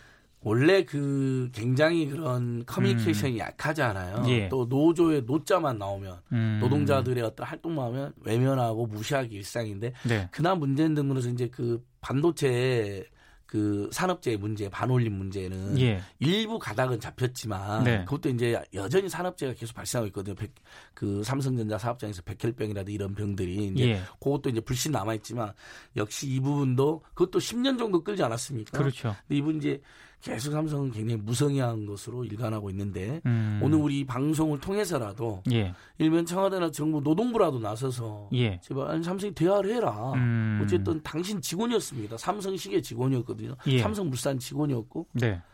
예, 저희들도 제발 대화를 할 것을 일단 사람 살려야 되니까. 그렇죠. 예, 오늘이라도 철탑 가서 삼성의 책임 인사가 네. 내려오서 이야기하자라고 제안했으면 좋겠습니다. 그 아까 첫 번째로 언급해주신 고속도로 톨게이트 그 노동자 있지 않습니까? 예. 일단 그 도로공사 측인가요? 그쪽에서는 자회사 정규직으로 전환을 하기로 했는데 예. 지금 이걸 거부하고 있는 거잖아요. 그러니까 이게 굉장히 복잡한 문제인데요. 자 옛날에 톨게이트 이용하면 우리 수납원 선생님들이잖아요. 그렇죠. 예, 그런데 예. 그 좁은 공간에서 거의 화장실도 못 가고 예. 물을 안 드신답니다. 아하. 그럼 화장실 가야 되잖아요. 그렇죠. 그러면 동료가 와서 바꿔줘야 되잖아요. 근데 네. 거기가 아시다시피 도로 한복판에 있고 차들 쌩쌩 다니고 물론 그 밑으로 통하는 통로가 하나 있긴 하더라고요. 네네. 아주 좁은 통로가. 예. 그렇게 이제 사람 바꿔야 되니까 이제 서로 그게 불편하니까 물도 안 드시고 일하는 분들은 원래 도로공사 정규직 직원들 맞았습니다. 아 원래는. 예. 근데 이제 이분들이 어 용역회사로 예. 항상 이제 그렇게 노동을 유연화시키고 예. 마음대로 좀 자르기 좋게 예. 그런 계약이 있지 않았습니까? 그래서 네. 용역사 직원이 있다가 문제점 좀 들어서서 비정규를 정규직으로 한다니까 기대를 엄청 하고 있었던 것이고 예. 용역회사 직원으로 있을 때도 이분들이 소송을 했어요. 예. 대법원에 법원에다가 예. 내가 도로공사 나는 도로공사 지위를 받고 있는데 완전 종속적으로 네. 왜 용역회사 직원이 뭐 용역회사는 가보면 아시다시피 용역회사가 수술을 떼고주기 때문에 임금도 작고요. 거의 최저임금선으로 이분들 몇십 년 동안 돈을 받았고요. 음. 두 번째 용역회사는 도로공사 만약 그 용역회사 계약을 해자면 어떻게 되겠어요? 기존 용역계 용역에서 그렇죠, 그렇죠. 고용이 날아가 버리는 예. 경우 있잖아요. 그러니까 너무너무 불안하게 살아가지고 예. 법원에 소송을 했는데 항소심까지 이분들이 도로공사 직원이 맞다, 정규직 직원이 맞다는 판결이 나왔습니다. 예. 거기다 문재인 정부가 들어서서 정규직 전환하는 방침도 발표됐잖아요. 네. 그러면 이건 이런 도로공사가 바로 정규직으로 전환하는 게 조금 불편하 하더라도 예. 정규직으로 전환하는 게 맞죠. 법원 판결까지 항소심까지 있었으니까. 근데 네. 지금 대법 판결 앞두고 있다. 유만으로 그냥 전격적으로 자회사로 정규직을 하겠다 이렇게 음. 발표를 한 건데 이분들 입장에서는 법원 판결까지 해서 다 이겨놨고 예. 그다음에 용역회사하고 뭐가 다르냐 자회사도 예. 사실상 자회사에 일감을 주고 자회사에서 이 사람을 고용하는 꼴이 되기 때문에 네. 만약에 자회사가 없어지거나 자회사가 바뀌거나 그렇게 되면 또 일, 우리는 그 고용이 불안하다. 음. 제발 우리는 다른 것도 바라지 않는다. 도로공사의 정규직에서 그 공기업 직원들이 가지고 있는 나름대로 우월적 지위나 특히 혜택 있잖아요. 예. 그것도 바라지 않는다. 그냥 정년 때까지 최저임금보다 조금 더 급여가 올라간 상태에서 일을만 해가게 해달라는 겁니다. 음. 그럼 이제 도로공사 발로 또 이게 하나 있어요. 이제 우리 질, 그 질문에도 있었는데 예. 이제 그 하이패스가 늘어나면 어차피 이분들 다 고용하기 어렵지 않느냐라는 지적이 있어요. 그렇게 얘기하시는 분들이 있더라고요. 근데 그 부분은 이미 이분들이 연세가 대부분 예. 50대가 많으세요. 대부분 아하. 여성들이고. 네. 그래서 어 60세 안팎이 되면 사실 자연퇴직분이라든지 정년퇴직하는 분들이 계속 늘어나고 있습니다. 예. 자 신규로 사람을 안 뽑고요 먼저 음. 그다음에 정년퇴직이나 자연퇴직 분을 감 그 감안하면 예. 그 스마트 이제 하이패스가 늘어난다 해도 네. 이분들이 크게 적체가 되는 상황은 아니라는 게 예. 이분들의 판단입니다. 그리고 제가 저도 공공히 생각해 보니까 예. 실제 그렇게 하겠더라고 요 연세들이 많으셔갖고 몇 년만 지나면 이제 퇴직들 하십니다. 근데 이분들이 뭐냐 이 몇 년이라도 그다음 용역업체 소속으로 있었던 서름 예. 관리자들의 뭐 폭언이라든지 최저임금밖에 안 주는 거 그다음에 막 1년에 한 번, 2년에 한 번 언제든 잘릴까봐 너무너무 그 불안했던 거. 네. 그 소름을 딛고 국내 호소드리는 겁니다. 뭐냐면 한 번도 집회도 노조도 농성도 안 해본들이에요. 대부분 음, 이분들은요. 네. 진짜 그냥 그 우리 도로공사 트로기트 그 스나번 네. 이모님들, 우리, 예. 우리들 보기에 그 어머님들이었던 예. 거예요. 근데 정말 몇, 남은 몇 년이라도 제발 쫓겨날 걱정 없이 그다음에 원래 우리 도로공사 직원 맞았으니까 예. 도로공사 직원으로 명예롭게 퇴직하고 싶다는 겁니다. 음. 그리고 최저임금보다는 조금 더 달라는 겁니다. 이 요구가 그렇게 부당한 건지 모르겠습니다. 근데 음. 도로공사 사장님은 계속 그냥 자회사 방식의 정규직만 고집하고 있는데 네. 꼭 자회사를 하면 또 자회사에 아까 말씀드린 것처럼 비용을 주고 거기서 또 정산하거든요. 노동 급여 정산을 그렇게 꼭 해야 될 이유가 있는지 음. 우리 일메트 방송에서는 문제를 한번 제기해 봅니다. 알겠습니다. 시간 관계상 또 여기서 마, 무리를 아, 유성규 오체 투지도 앙뚱한 오체 투자하고 있는데 이분들이 노조 파기를 당해가지고 예. 그 사장이 구속까지 됐습니다. 그렇죠. 그러니까 부당노동행위, 노조 파기행위는 이제 불법이다. 예. 구속까지 해야 된다 해서 딱 우리나라에서 세 번 구속됐거든요. 그중에 네. 한 명이에요. 예. 그러면 정신 차리고 제발 노조하고 사이좋게 지내기 노력해야 되잖아요. 물론 노조가 부당한 요구하면 좀 때로는 못 받는 것도 있을 수 있겠지만 근데 네. 노조 자체는 인정해줘야 되는 거거든요. 그러니까 네. 노조의 주장이 무조건 옳다는 게 아니잖아요. 우리가요. 노조 자체는 헌법이나 국제법에서 무조건 인정해라 돼 있으니 존중해야 돼. 그 자체를 아직도 안 하고 있다고 호소를 하는 겁니다. 알겠습니다. 예, 요것 정도도 예. 우리 사회가 이 정도는 이제 받아들여야 된다라고 다시 한번 호소 돼 봅니다. 다음 시간에 좀 더 자세히 예, 얘기 그 나눠보도록 이세 그룹이 어떻게 됐는지 제가 계속 모니터링해서 예. 보고 드리겠습니다. 민생경제연구소 안진걸 소장과 말씀 나눠봤습니다. 고맙습니다. 예, 고맙습니다.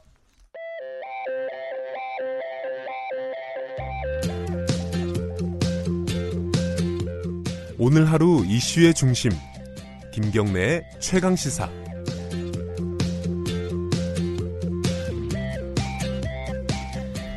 네, 이탈리아 유벤투스의 간판 스타죠. 세계적인 골잡이로 불리우는 호날두 선수가 오늘 우리나라에 옵니다. 이 장맛비를 뚫고 와야 될 것 같은데요.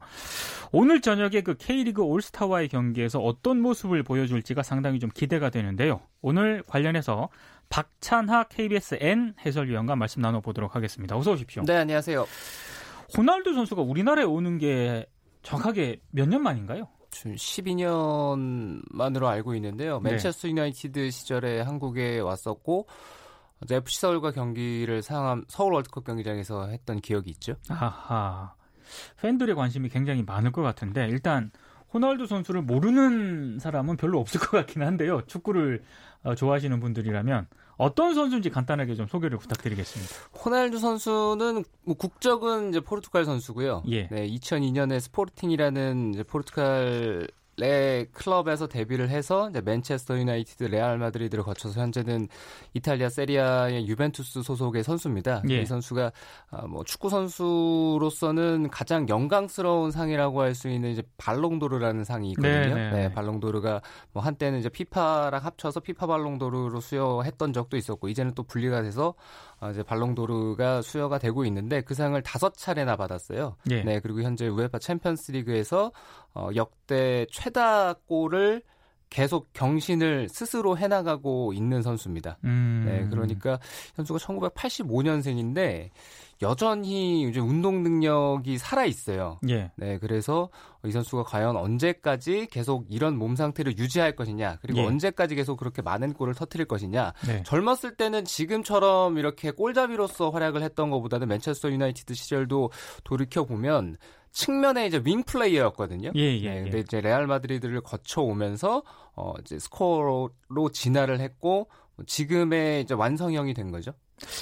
근데 지금 한 가지 제가 좀 걱정이 되는 건 네. 비가 많이 오지 않습니까? 어, 비가 엄청 많이 오더라고요. 근데 경기가 취소되거나 그럴 가능성은 없나요? 경기가 취소될 가능성이 아주 없다고는 말씀을 못 드리겠는데 왜냐하면 비가 너, 워낙에 많이 오고 있으니까 많이 지금 뭐 주의보도 내리고 이러고 있어서 예. 비가 정말 많이 오면은 뭐 최악의 상황을 신경을 써야 될 것 같은데 아마 쉽게 판단을 못 할 겁니다. 네, 쉽게 판단을 할 수는 없을 거고. 워낙에 빅 이벤트다 보니까요. 그렇죠. 그리고 음. 일단 8년 나간 티켓 뭐 금액만 해도 60억 원 정도로 알고 있거든요. 예. 네, 거기다가 뭐 중개권료라든가 이런 모든 것들을 생각해 봤을 때 예. 네, 쉽게 이 이벤트를 과연 누가 쉽게 취소를 시킬 수 있겠습니까? 네. 근데 호날두 선수가 오늘 그 한국에 오기 전에 싱가포르하고 중국에서 경기를 하고 왔잖아요. 어, 그렇죠. 싱가포르에서 ICC 대회를 치르고 예. 네, 중국 거쳐서 아직 한국엔 안 왔습니다. 아직 안 왔죠. 네, 아직 예. 아직 안 왔습니다. 근데 오후에 온다 그러더라고요. 그렇죠. 그리고 아직 뭐 그 누구도 그 유벤투스라는 팀 자체가 아, 인천공항에 언제 도착할지. 예. 네. 그리고 인천으로 도착하느냐, 김포로 도착하느냐, 이것조차도 네, 아직은 뭐 아무도 모른다고. 네, 알고는 있겠죠. 예. 네, 알고는 있는데, 네. 이제 언론이라든가 이런 쪽에 뭐 절대 새나가지 않도록 네. 네. 지금 보안을 잘 지키고 있는 것 같더라고요. 네. 근데 이건 제가 이제 한국 그 팬 입장으로서 오후에 한국에 도착해서 어, 저녁에 경기를 뛰지 않습니까?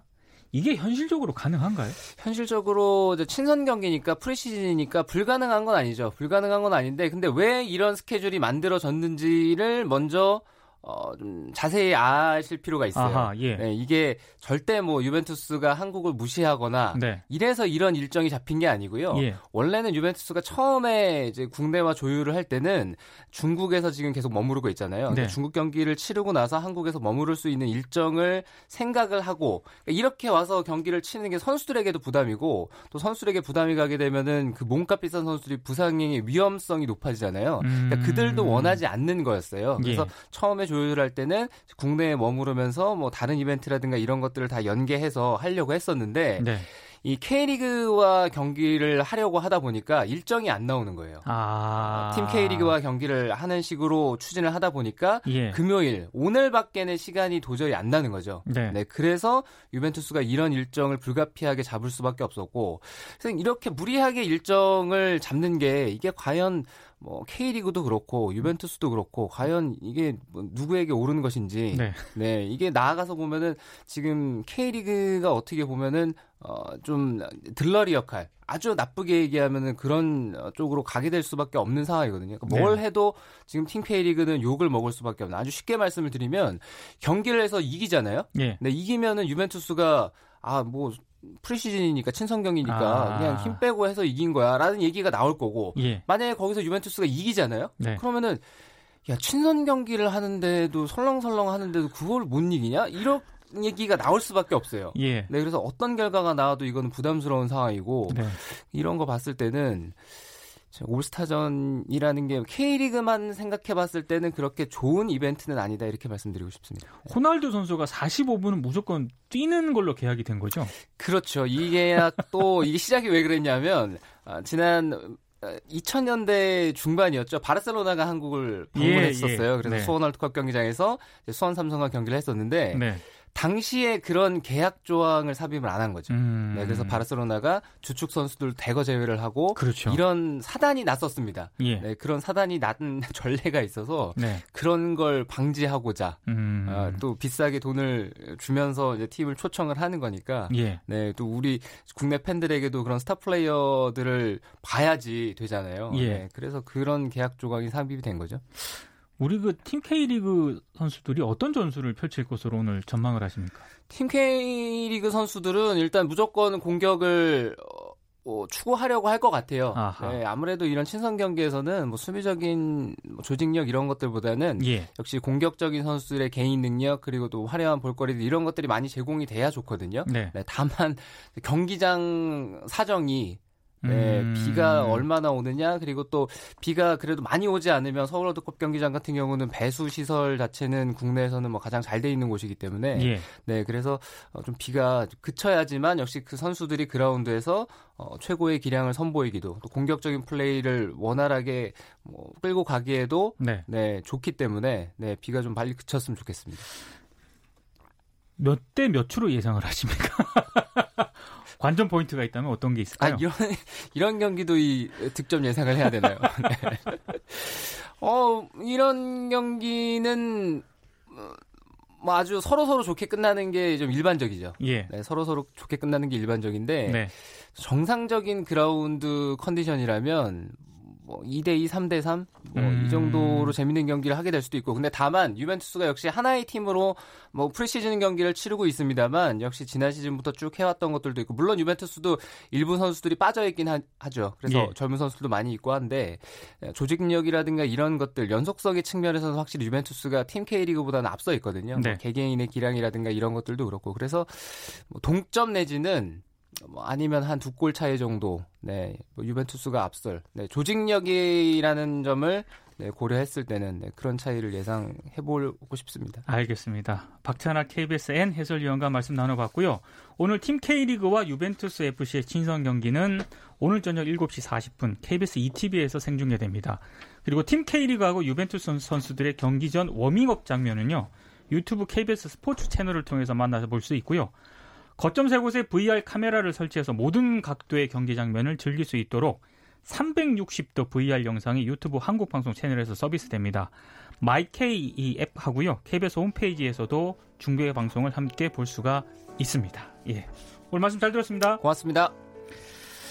그리고 지금 마지막으로 지금 마쳐야 될 시간인데 문자 소개를 제작진이 가져오셨습니다. 네.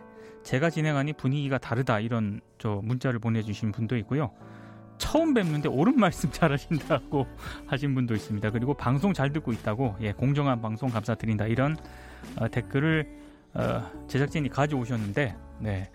욕을 한 거는 일부러 안 가져오신 것 같습니다. 네.